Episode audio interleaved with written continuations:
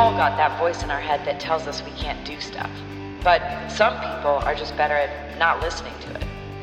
And by sitting down with those people, asking them questions, and then you know, recording it and blasting it out on the internet, perhaps, maybe, I can help other people like me get out of our own way.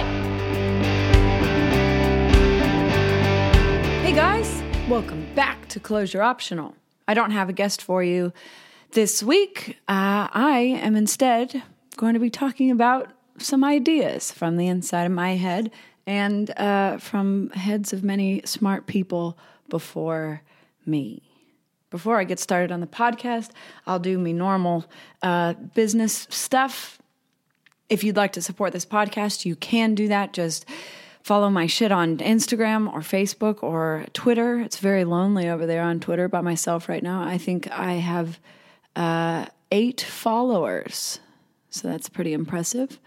Um, I don't really know what the fuck I'm doing over there. I think it's just I have it to have it. I signed up to this thing uh, while I was in America for some practice on joke writing. It's an app that required that I had a Twitter um, because it was like just took for granted that every human on earth would have a Twitter. it's pretty American, really, of them, wasn't it? In general. of course, you've got Twitter because everyone in America has Twitter because everyone is trying to figure out what the fuck the president's doing, and that's where you figure it out and also OJ Simpson, by the way. He started Twitter the same day I had. And uh, safe to say he's got a few more followers than me, um, but I'm catching up to him. So, anyways, uh, Twitter is at Lorna Bremner, uh, Instagram at Lorna underscore Bremner, and Facebook Lorna Bremner. Uh, fuck, it is a bit difficult. My actual name on Facebook is something else than my page name. My page name is actually my normal name, Lorna Bremner. But um, everybody in the comedy world around here books gigs using Facebook and Facebook Messenger. And so everyone keeps putting me on the lineup as my other name, my Facebook name. And which was funny too, because uh, I used to have my Facebook name used to be Juice Springsteen. So that would have been really fun to be introduced uh, to get up on stage and be called Juice Springsteen. I would have liked that. My other name now is much more boring. Um, I don't know. I just didn't like the idea that it, it doesn't make any difference because I put all of my personal life details into fucking everything I do anyway. So I don't know why I cared, but I just didn't want, uh, I don't know, random dickheads to be able to find me on Facebook. I don't fucking know. But random dickheads can follow all of my pages, and please do, random dickheads, because I need more followers to get more sponsors for shit, or I don't know, fucking to legitimize my podcast in the real world. Oh, it's so fucking dumb. But anyway, so yeah, if you want to support the podcast and what I'm doing, do that. Uh, share an episode with one of your friends if you like it. Um, subscribe to it on uh, iTunes, Spotify, all of those places. Plus, uh, you can rate it on there too so that it jumps up in the queue and uh, helps other people see it. Also, if you are financially able or willing or whatever, you can uh, help me out at patreon.com. That's P A T R E O N.com slash Lorna Bremner. And uh, for five bucks a month, you can help me feed myself and uh, keep this podcast going. Cool that is enough of that. So, this week, I thought it would be fun um, to talk a little bit about our sense of self again, because this is a common theme. Obviously, it's constantly recurring in my own life because I have one, believe it or not. And I, Jesus, from starting to do comedy, I am constantly faced with the bullshit inside my head on a similar scale to what I felt when I was fighting. But also, a major idea for this podcast came from a comment from one of the people that was listening to uh, an episode a few back. Basically, I made a passing comment in the airport podcast where somebody was saying, Why is it so hard to follow your own advice? And I said that oftentimes when we come up with a problem in our head and somebody starts to give you advice for it that would solve the problem, your ego immediately rejects the solution. And there's a very good reason for that, and that's because your ego is basically constructed out of a bunch of stories. And the main key element inside a story is a problem. So if somebody presents your ego with a solution to a problem, it threatens your ego's existence at that moment. And your ego is more or less like kind of your conscious experience of yourself and others in the world. So uh, basically, like, you know, you're, te- you're having, I don't know, like a manager who will lose his job if you take the job. What? That doesn't make sense. Let me start that again. So, say you've got a manager that's looking after you, and somebody offers you a job that would eliminate the need for a manager, but he has to offer it to the manager first. The manager is quite clearly going to be like, no, we're not taking that job because if we did take that job, I wouldn't have a job anymore. So your ego hears the solution to their own problem and it goes, no, fuck that. That's going to make me less important. So I'm not accepting that solution. And then it'll come up with three reasons why that person's a fuckhead and uh, that you will persist with your problems. So um, Jade had asked me about where that idea came from in my head, how your um, ego would reject problems. And I honestly didn't know the answer. I searched my brain cavity for where that came from, and I have no fucking idea. But it, I would imagine it would come from some of the reading that I've done over my time about the nature of our brains. Um, some of the more significant books that I've read about this stuff, uh, Carl Jung's um, Memories, Dreams, and Reflections is an amazing book for this stuff. Uh, it's like kind of his autobiography. It's really interesting to see how his mind came up with a lot of his ideas about psychology. Also, uh, Waking Up by Sam Harris and uh, Be Here Now is a book by Ram Dass about, um, I don't know, sort of eliminating the chaos of the ego and trying to be more present. So it's essentially a mindfulness type of concept. That's uh, where all that comes from. So, let's get started. Why don't we? And thank you, Jade, for your feedback and also asking the question that made me think about this a lot more and uh, expand it into a full podcast on my own. So, everybody, if you enjoy this podcast, make sure you let me know so I can tell Jade that she changed your lives and mine. So, um, yeah.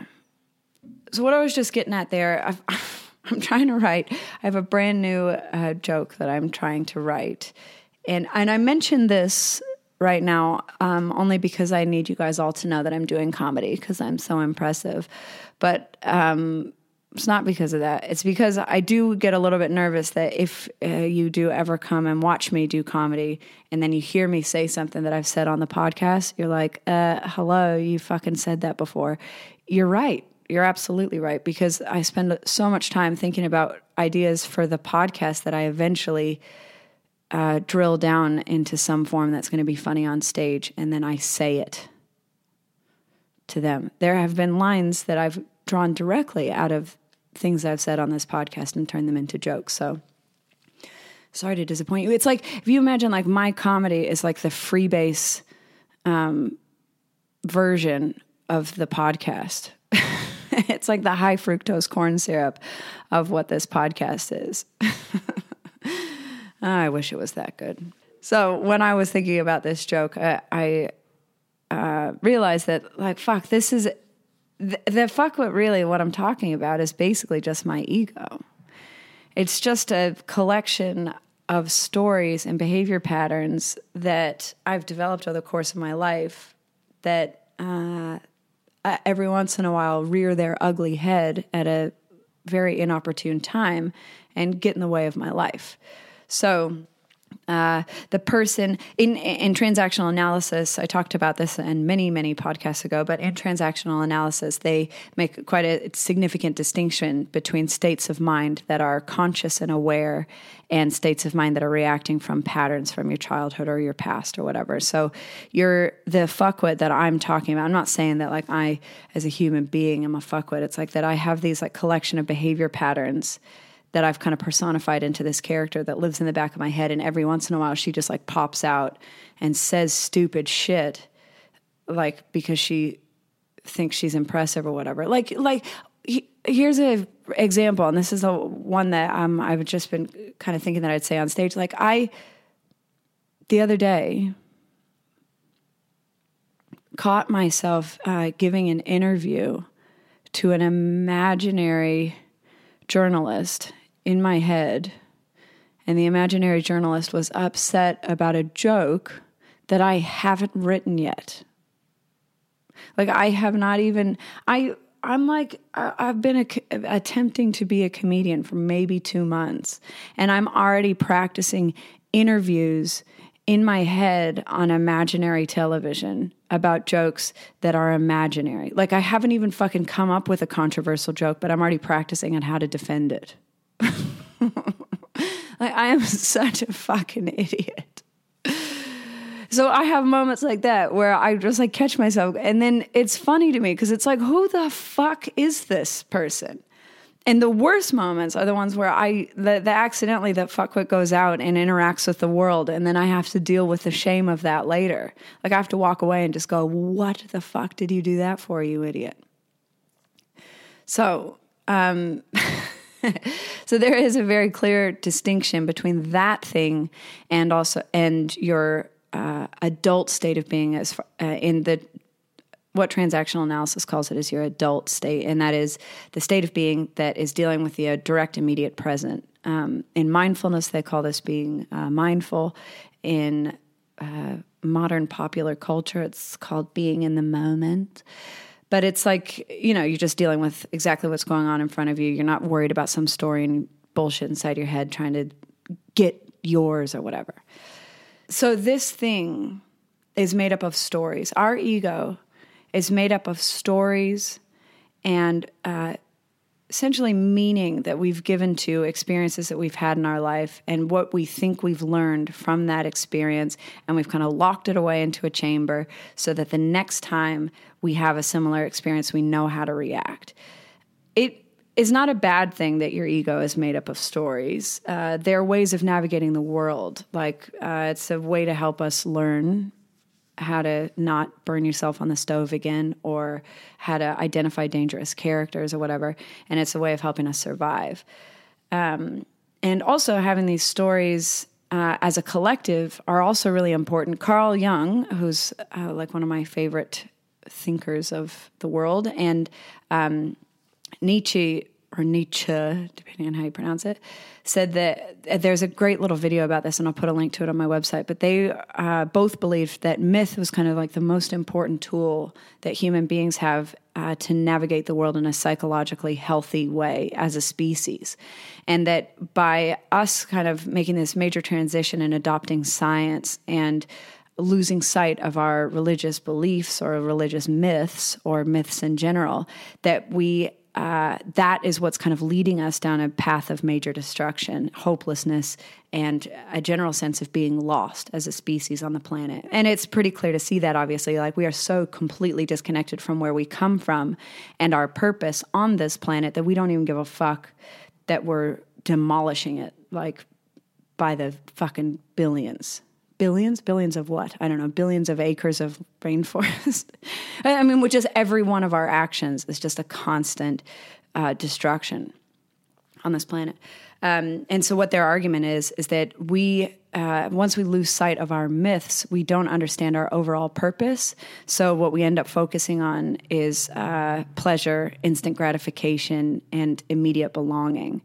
Um, or, like, you know, in colloquial terms, modern day terms. It's like, I'm going to get mine. You know, I got to get mine. I got to climb the fucking ladder. I got to get more bitches and money and shit.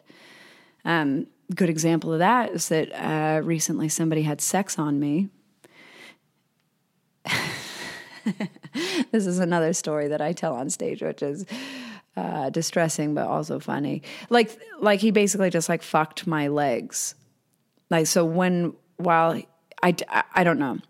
You have to come and see me to t- tell you this story, to tell it in full. I'm not going to do your heads in with the whole story. But basically, he was laying on top of my back. He pinned my legs together and just like fucked in between my thighs. Like his dick was like, in, and so there was not, he wasn't even like going to where sex happens. It was like the area before where sex happens. It was so fucked up. And so, but when you're looking at that from the perspective of our modern society, where we value most individual happiness, pleasure, and getting mine, he did it right. You know, he did what exactly what he needed to do to get pleasure out of that situation. It didn't fucking matter about mine. I for whatever various reasons and confusion just didn't do anything about it. I just kind of like let it happen. Mostly uh, you know from my own stories in my head about what i believed i deserved and should have and what i should get out of a situation or whatever. And and also that we probably derive different types of pleasure. I derive pleasure out of being liked or being loved or being um, valued.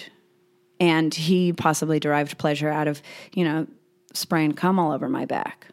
So That's so harsh when you say it like that. But I mean, so I, in that moment, my orgasm was less important than the fact that he was enjoying me. Do you know what I mean? So, like, I let this strange situation unravel, no, unravel, um, unfold. I let the situation unfold because I wanted I'm a people pleaser. I wanted to please him. So, yeah, fuck my thighs if you want to. And he wanted to come. So, we didn't have a mutual purpose in this exchange at all. We had two separate purposes. And both of us, I guess, in some ways, achieved our purpose at that moment. Um, but if you look at it, if you look at sex with a totally different purpose, that the purpose of sex is to uh, create offspring, then he clearly missed the point because the all the cum that landed all over my back was uh, certainly not going to make anybody pregnant. And the second part of that is that there, what if sex is about um, becoming closer to somebody else or sharing, uh, I don't know, a bonding experience or feeling loved or whatever, then obviously, clearly, both of us completely failed at that because I was completely disconnected, laying on the bed, kind of just waiting for it to be over. And he, um, you know, was racing to the finish line on my thighs. Um, and now, not for such an extreme example. I mean, I don't know. Uh, I don't know how many of you have ever been had sex on, but And don't be distressed for me. Like I know it sounds gnarly. I was fine. I was totally fine. I'd already like experienced uh, time with this person before then, and he was fine. He was lovely. He was not a bad person. He just like obviously totally. We had very different opinions on what good sex was at that moment. But anyway, um, but like on a more kind of easy, relatable example, if like have you ever been uh, talking to someone and then and like someone asks you a question for example and then you start telling them the answer and then you can clearly see that they are not listening to a fucking word you're saying and so you just stop mid sentence and they don't even notice. Has anyone ever done i I do it. Um, I have done this a couple times, just like purely to see what's happening. It's almost always because somebody's looking at their phone, like they got distracted and they looked at their phone, and I'll just stop speaking mid sentence, and they would have no idea that that's happened, and then they'll just um, come back with a different question or whatever. And it's interesting to me. I it bothers me. Obviously, I think it's fucking annoying, and I think it's rude. But um, what is the purpose of talking to somebody else? You know, like what was the point of me saying whatever I was saying to them? Because a lot of the times, uh, this podcast might even be a very good example of it. I like hearing my own fucking voice. I like saying thoughts out to the world. I love it when people write their answers back to me or their thoughts back to me and go, that made sense to me. How did this work? What was that like? I fucking love that because it means that all this crazy rambling is actually making sense to somebody else, which is fucking awesome. But uh, also, I 100% get pleasure out of coming up with these ideas and trying to figure out how to say them out loud. And I love that I can record it and put it on the internet. So, what's the point of me doing this podcast or telling a story to somebody who clearly isn't interested? It's like that's just as selfish as fucking someone's thighs. you know, like if if if I have no consideration for how the other person is receiving the information that I'm putting out in the world, it's just it's pure self-indulgent and fair enough that they look at their phone and don't want to hear the rest of what I'm saying, you know? Like there's no reason necessarily to be offended by it. It's like you're kind of like holding somebody hostage when you're forcing them to sit down and listen to you talk. And I've noticed this, this uh, idea, oh God, I've noticed this bad in watching open mics. Like I, uh, when I was in America, I did a bunch of open mics in Denver, and I mean, sometimes there were 50 comedians that would go up to do two minutes at a time in a night. And the crowd is mostly comedians, plus like a few strangers dotted in there that have essentially like sat down to dinner and then accidentally realized they were stuck inside an open mic gig and couldn't leave. And they literally did look like they were being held hostage.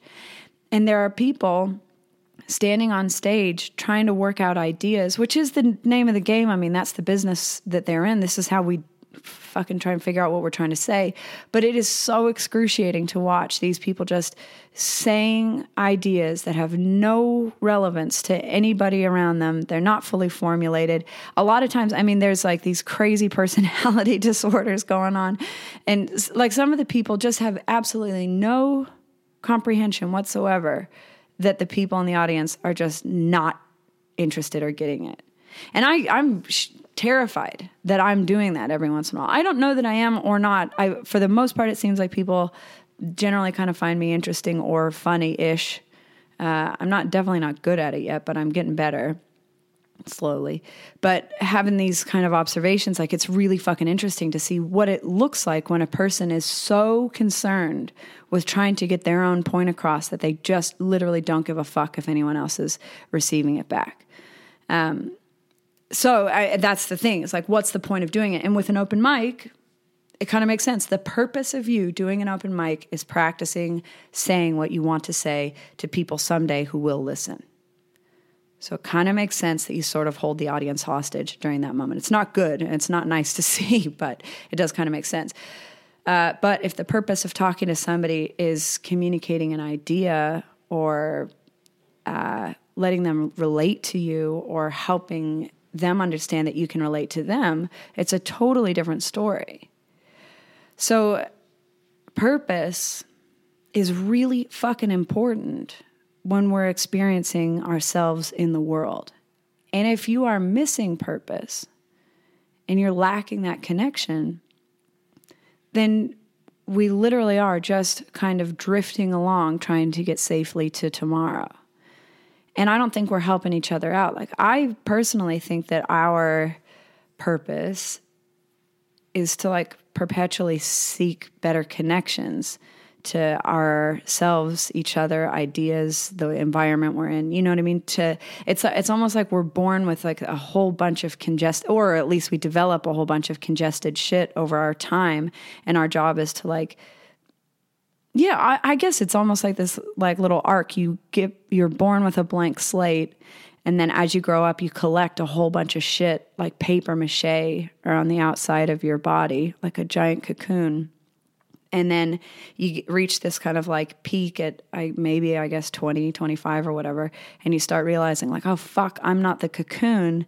I'm the thing inside the cocoon and i've got to figure out how to get rid of all this shit that i've collected around myself. And then like the backside of your life or the main major part of your life from your 20s to your 60s, I suppose. It's like trying to figure out how to peel those layers away and get back connected to where you came from and each other. I don't know. That's a fucking huge, long winded.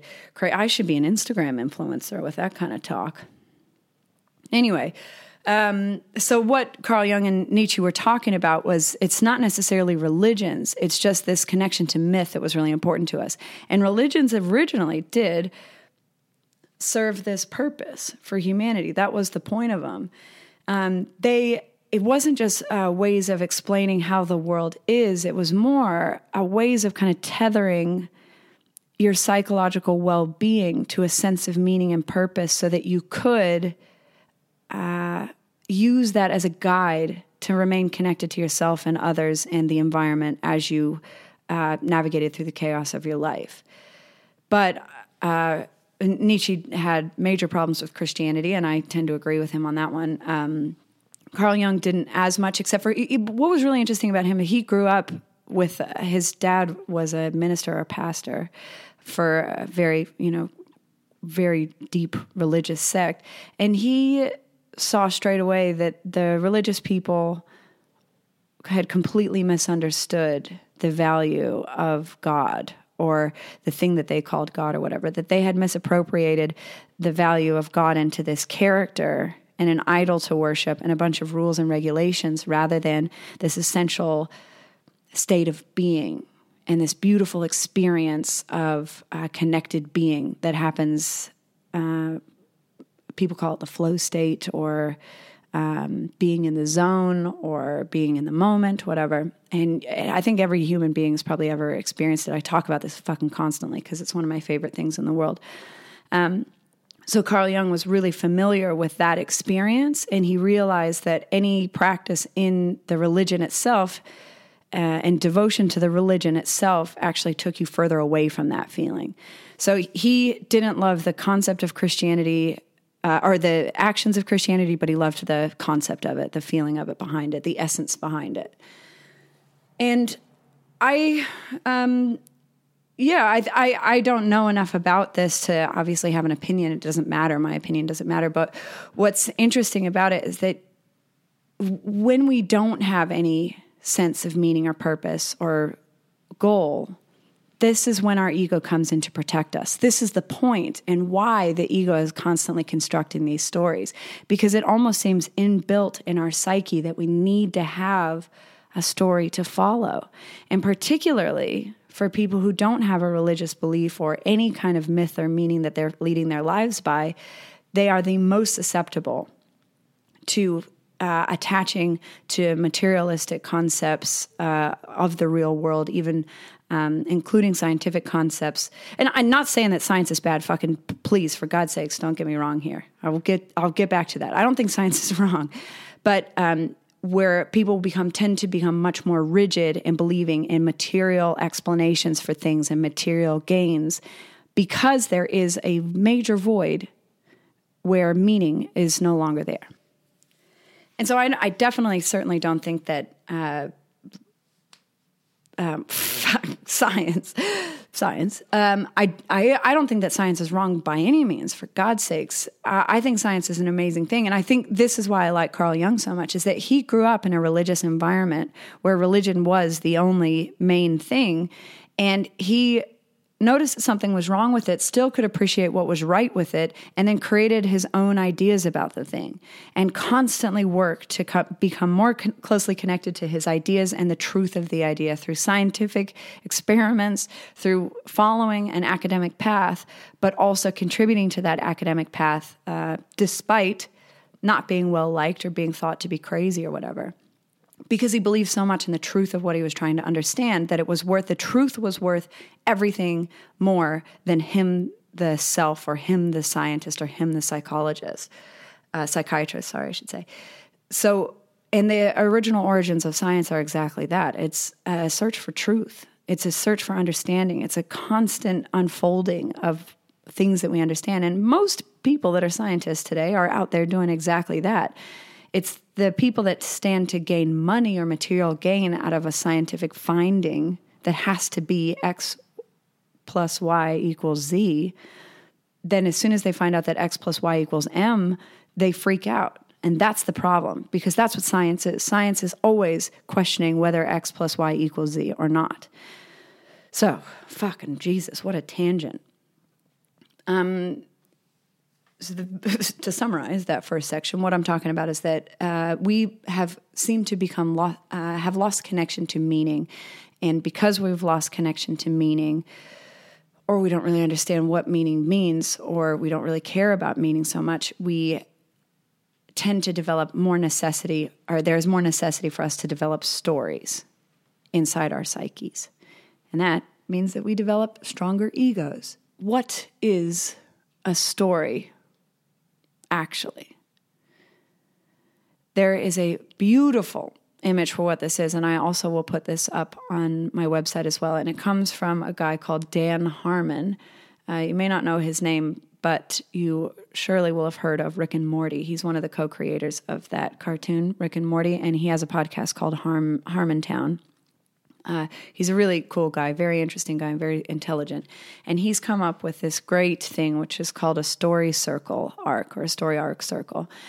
And uh, so I've got a link for it on the website. But it basically, what it does is it breaks down all the stages of a story, what makes a good story a good story. And pretty much every single story, myth, idea that we've ever had in our lives follow this general pattern.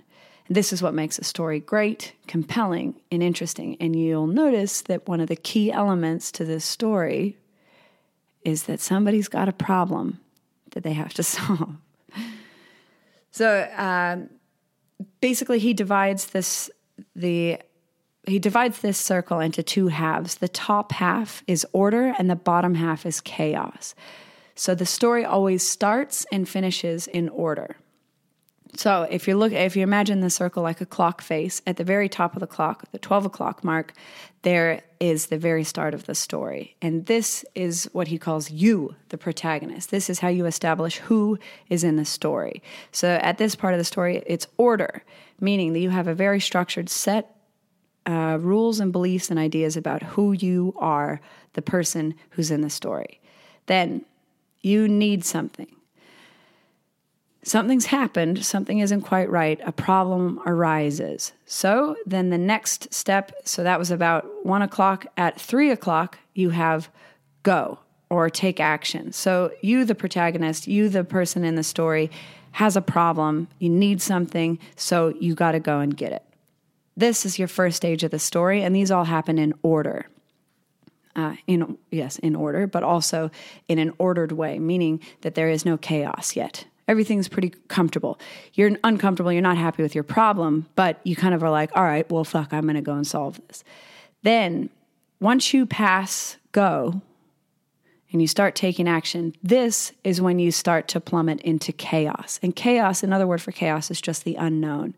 It's just that you are about to go into new territory and you don't really understand what's going to happen there. So while you're there, this is when shit starts to be troubling that you start thinking you're trying to find solutions to the problem, but they're not there, or you're running into bigger problems. It turns out to be a much bigger problem than you thought it was.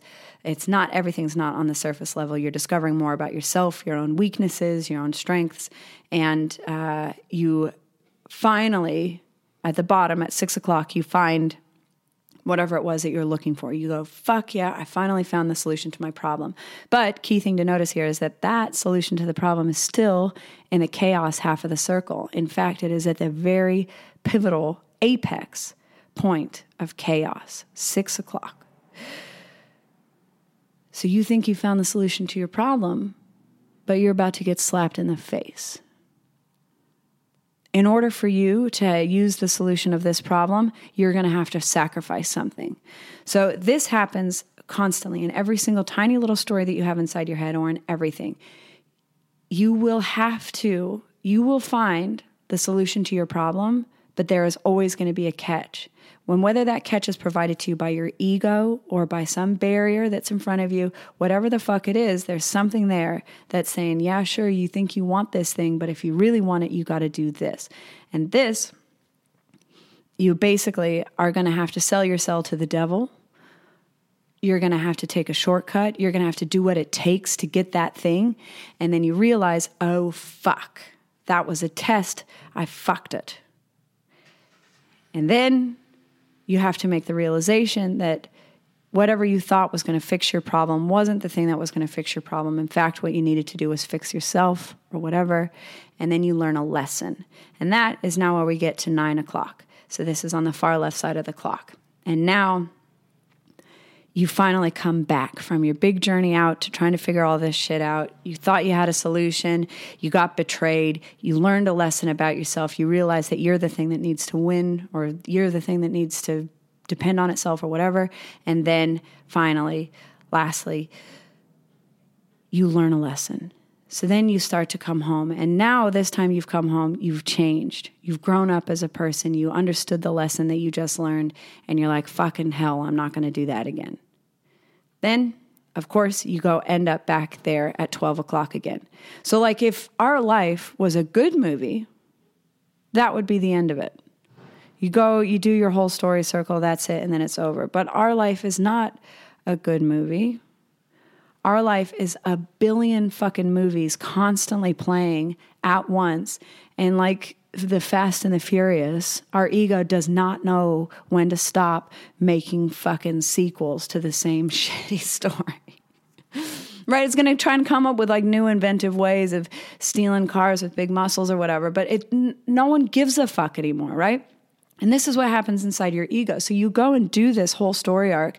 And and I mean and I'm like that is this arc for your life. It's an arc for our species. It's an arc for uh, all of humanity and all of creation, but it's also an arc for like why you uh, keep trying to impress that guy at work. You know, it's or why you keep eating fucking gas station sandwiches, Kit Kats, and cookies on the way home from terrible open mic gigs when you try new jokes in Brisbane and no one laughs at you. You know what I mean? Like, why the fuck are you repeating these same patterns over and over and over again? This is the real crux of the issue. So we constantly have these stories. It's a beautiful. Uh, I, hope I kind of explained that to you in a way that makes any sense whatsoever. It wasn't totally boring, but go to my website so you can actually see the image uh, of what Dan Harmon made because it's a beautiful image for this concept. But the key element to that story and all stories is that the story contains a problem. There is no story without a problem. And if your ego is constructed out of stories, that means your ego is similarly constructed out of problems and ways that you should feel about that problem and ways that you think you need to fix the problem or ways that you think you can't fix the problem. So if you resolve the problem, and the story goes away, then the ego doesn't have a job anymore. And the ego's not having that, is it? Your sense of self is dependent on you having a series of stories that tell you how to navigate the world. So don't get upset with yourself when you stop at the gas station again and get another fucking chicken sandwich and cookies that you know you shouldn't be eating, but you just do it anyway because fucking why not? Don't get upset with yourself, Lorna. Just try to alter your course the next time you have that opportunity.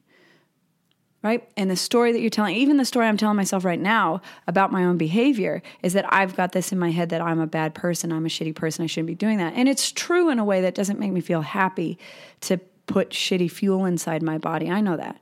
But, um, you know, there's a sacrifice that I have to make, and I've got to sell my soul to the devil at some point to uh, learn the lesson. And I don't know what that's going to be. But I hope it happens soon. So, anyway, um, there are a bunch of different kinds of stories that we tell ourselves about ourselves. Um, or, well, I mean, there's a bunch of different stories we tell ourselves about everything. And the first things that we talk about most of the time is about ourselves. Uh, those kind of stories sound like, I can't do this. I would do that, but I'm not that person or oh my anxiety stops me or i'm like this oh i wouldn't do that because i'm this like every fucking time you hear yourself go oh i'd never do that. I could never. Just stop it. That's a story inside your head that is helping you kind of navigate the world but you don't need it.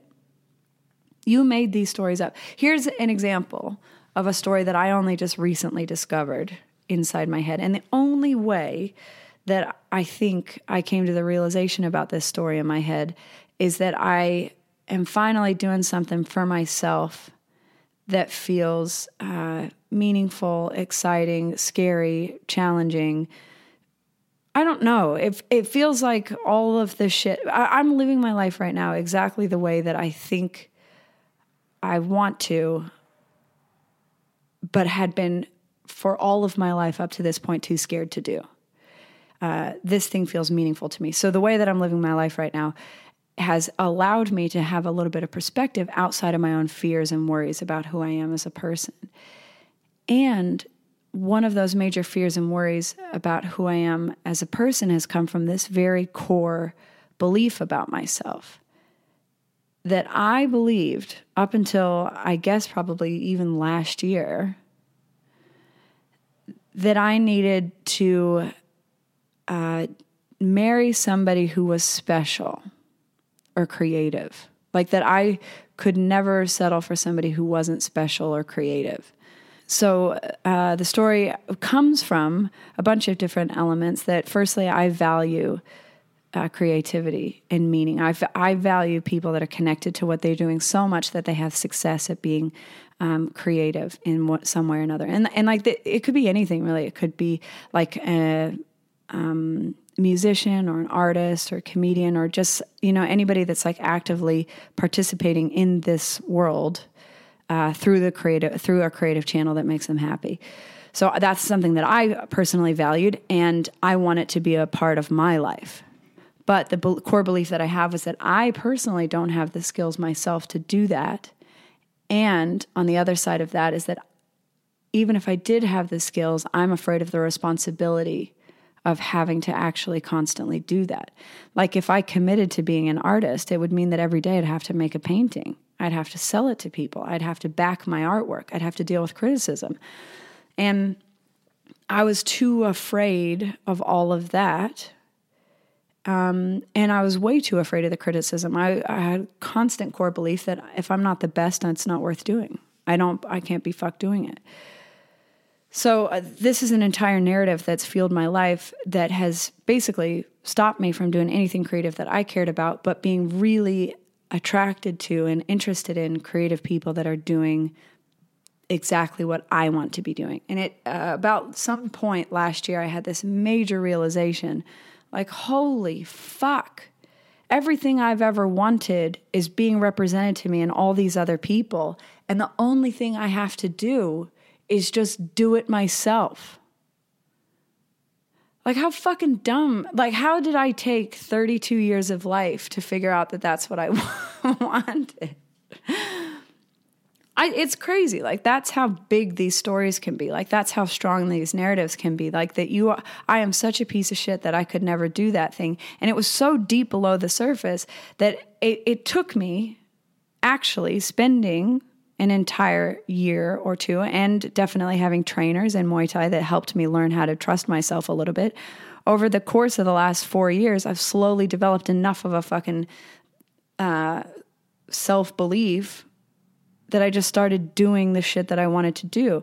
And now that I've got enough space, like that I'm actively doing the stuff that I want to be doing, that's the only way that I had enough space to see the story for what it was. That's pretty fucking crazy. Um, but it's not just our fault. Like, we haven't just invented the story ourselves from our own experiences. We also collect them from other people. And other people will tell us stories because they, uh, in some cases, want to protect us from their own fears about what we're doing, or they're trying to protect themselves, or they've got their own wounds that they're trying to heal through, whatever the fuck is going on. So, like, for example, with uh, in my life, my mom I have very strong, distinct memory of my mom just saying to me, "The thing is, Lorna, you're just not athletic." I used to play soccer and I was pretty bad at it, and she would compare me to the other girls on the team. Like, no, like Jessica, for example, is athletic. You see the way she moves; she's athletic. You just look like you're, you don't really know what's going on. And she's right. Like it was a true observation, but in her telling me that, I locked that in as a core belief of mine about myself. And uh, because I'm a spiteful little bitch, I did everything in my power to become more athletic because it was like I needed to prove that she was wrong. And I was really good at uh, a lot of the sports that I did after that. But I didn't believe it. And I still, to this day, have a really hard time believing that I'm capable of anything ever. And my trainer had to like shake me one day when I was having more self doubt about my ability as a fighter. And he was like, Lorna, you've won nine out of 10 fights. There's a reason why you're winning. And it's not because other people feel bad for you or like you and they're trying to help you out. like this person's actively trying to punch you in the face and you're doing it better than she is. That's all it's simple.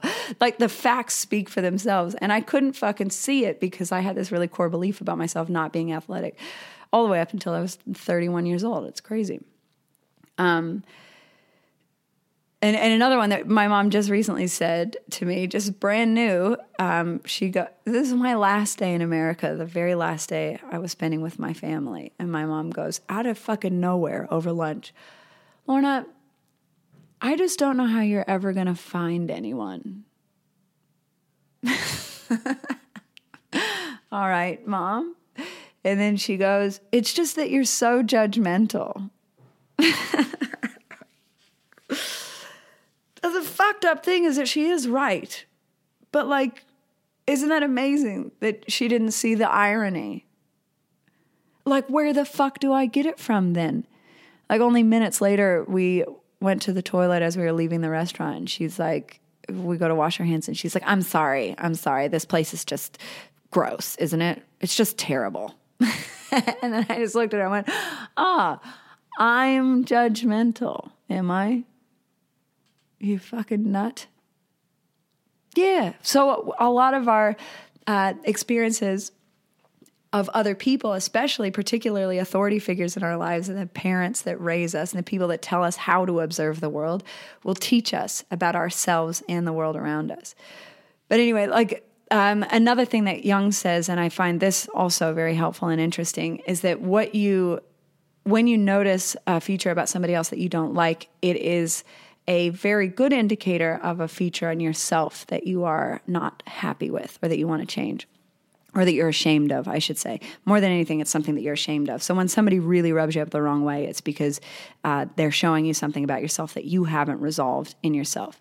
And I know that my mom uh, doesn't like how critical she is or judgmental she is, but at the same time, she kind of feels like that's just a core aspect of her personality, and that's who she is, and that's who she's always been, and that's who she's going to be. And you know, fair enough too. It's gotten her this far in life, so fine. Only she's only damaged one child majorly from that. It seems like my brother's doing okay. I'm only joking. I love you, mom. Anyways, uh, so this is another interesting thing too is that they are your parents and people around you and authority figures and your friends are not just telling you ideas about yourself that are going to kind of like lock in and concrete inside your head.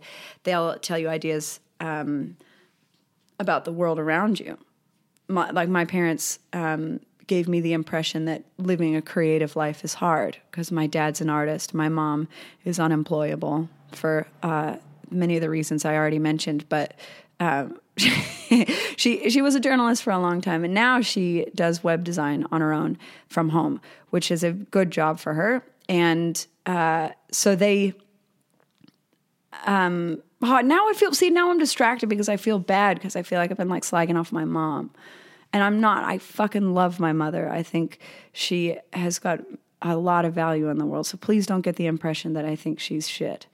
Um, what they told me was that you know living a creative life is hard. You always have to work really hard and people don't really care about you. Um, you have to have money to get ahead or you have to have connections to get ahead. And people are fuckwits and idiots and they'll never understand you. That was kind of like a big major theme in my life growing up. Um, and money is evil. That was another big thing that they constantly that they would like constantly be telling us about so this has kind of put me in like a defensive state of mind. I'm nervous about doing anything. Oh, and this is the other fucked up thing about it is that because they cared so much about doing creative things in their life, it also was the most important value in our household. To be creative, to be a free thinker, to be a critical thinker, these are really, really important values in my life uh, or in my family. And I think that's uh, one of our benefits, definitely. But the weird part about it is that it always came with a caveat like, this creative life is the most important thing you can do, but it's impossible and you're going to struggle. But creativity is the best thing you can ever do, but also it's fucked. You know, so that was like my whole life. So, uh, and, and that money is evil. The, uh, now because I believe that money is evil, like I've, I've got this like really defensive um, outlook. I'm ripe for becoming a conspiracy theorist because of this. Like, I went to get petrol the other day at the uh, service station. I, I, should just say gas station. I wanted to say gas station, but then I thought the Australians would think I was being too American. And so I said service station like a fuckwit, but I don't even say that word. I've never said it ever in my life. Um, gas station. So I was filling up gas, and at this new gas station, they've put in new screens at the pump that like just show you clips of stuff. I don't know, entertaining roadside information. And I immediately, as soon as I put the gas in, started pumping the gas, I was like, oh my God, these assholes They want me to get distracted watching TV while I'm pumping gas into my car and accidentally spend too much money here. Like that's when we're, instead of going, oh, look at this gesture of them trying to entertain us while we're pumping gas and also give us some very important information that doing burnouts while you're speeding down the motorway in a boy racer gang will explode your car. I didn't know that that could happen, and now I do. So, you know what I mean? Like, so, so it's developed me this like kind of uh, developed in me a c- paranoid a defensive way of experiencing the world. And that's no good. Uh, in transactional analysis, uh, they talk about different states of being. And uh, the optimal state of being in the world is I'm okay and you're okay. And that's a kind of neutral position in the world. Like, whatever's going on over there, you're all right, and I'm okay and stable and comfortable in myself. Then you can have the state of being where I'm not okay, but you're okay. And that's um, when you're sort of pedestaling, you're putting everyone above you and you're a worm. Uh, the other opposite one of is like your narcissistic personality disorders, where they are I'm okay and you're not okay. Everyone else, I'm doing all right, I'm fine, and everyone else is a fucking dickhead. And then the very last one is I'm not okay and you're not okay. And this is the very severe depressive state, the kind of um, suicidal or sociopathic state where the world's fucked, everything's fucked, and everything should burn. Um, so then lastly we've got a couple other sets of stories that we can tell. We have originally stories about ourselves then second stories about the world around us and then third uh, underneath that banner is also stories about other people. And uh, creative people in particular are really good at this where they will experience something happening in a situation and then apply meaning to that situation and then go away and think about the situation over and over and over again until they've invented an entire scenario of meaning behind whatever the fuck just happened. Like, yeah, and everybody knows this one. Like that, you send a text to somebody and they don't answer you back, and then you just spend fucking five days wondering what you did wrong, if they think you're ugly, or if you're gross, or if you were trying too hard, whatever the fuck, and you're reading meaning into nothing, and you end up showing up at their house, and they, you know, have to get a restraining order. Look at me. Look at how cute I am trying to just constantly make jokes all the time. I promised you guys that I was not going to turn this into a comedy podcast and just try and fucking sling jokes at you all the time. And then I've spent the last hour doing nothing but that. I'm sorry. Um, and so going back to Carl Jung, his idea on this is that uh, when you notice features about other people, whether you think that they are doing X, Y, and Z or not, or uh, if you think somebody's amazing and you're not amazing. Usually, what happens if you think that somebody's amazing, if you've noticed positive traits in somebody else, those are usually traits in yourself that you have not, that you value, but you uh, haven't fulfilled yet, if that makes sense. So you um, really appreciate I guess, a stranger's kindness, then you are thinking, oh, fuck, they're so kind. I'm never, I'm not that kind. I've never been that kind. They are so kind. And what you should realize at that moment is, oh, this is a huge value of mine because I've noticed it in somebody else. And I also am that kind. I just can't see it because I'm trying too hard to be more kind than him because I'm kinder than everyone or whatever. So you like put yourself in this competitive state of being. So you notice something uh, of a nice positive value in somebody else. Usually, what it is is uh, you're not allowing yourself to see that value in yourself. And then the negatives, again, same thing, uh, what I was just talking about before with Jung, is when you notice something negative about somebody else, it is things that you are ashamed of inside yourself. So, what's cool about this is acknowledging that you have this kind of fuckwit inside your head that is going to be telling you stories constantly and feeding you meaning and interpretation and feelings about shit that's going on. Is that, oh, wait a second, this is a story that's developed. The key element of a story is that I need to have a problem here. What's the problem?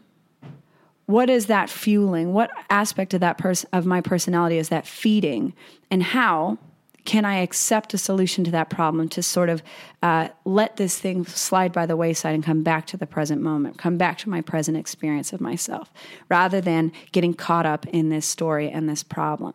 The problem will feed itself. It will never resolve itself so long as you attach to it. The only way to resolve it is to stop giving it its power, and that is to stop acknowledging that it's a problem. And I, I don't know. I fucking it sounds it's way easier than uh, said than done. A hundred percent. My goodness. That I think is enough. I don't know. I'm obviously clearly not a psychologist. Uh, I fucking love this podcast so much, and I feel uh, definitely bad that I haven't been spending as much time on it as I could be because I'm so preoccupied with trying to constantly uh, do gigs and write more jokes, and be better at comedy. So I'm a little bit distracted at the moment. Um, so please forgive me. I'm, i know I'm going to listen to this podcast a lot um, and fucking cringe for days about the stupid shit I'm saying. But you know, I don't know. That the whole point of this podcast is showing our raw, stupid insides. And yeah, if anything was an hour of my own weird, raw, stupid insides, this was it. I don't have the time to edit this podcast, and I'm not going to because uh, I don't know. This is who I am sometimes. That's just who I am. See, I did it too. All right. Thank you guys so much for listening. I uh, cannot fucking thank you enough for the new patrons and for um, everybody, new people listening to this podcast. We've got a ton more listeners, and I'm so fucking happy about it. Uh, thank you for everything. If you would like to find out more about what I do, obviously, please follow my uh, social media pages.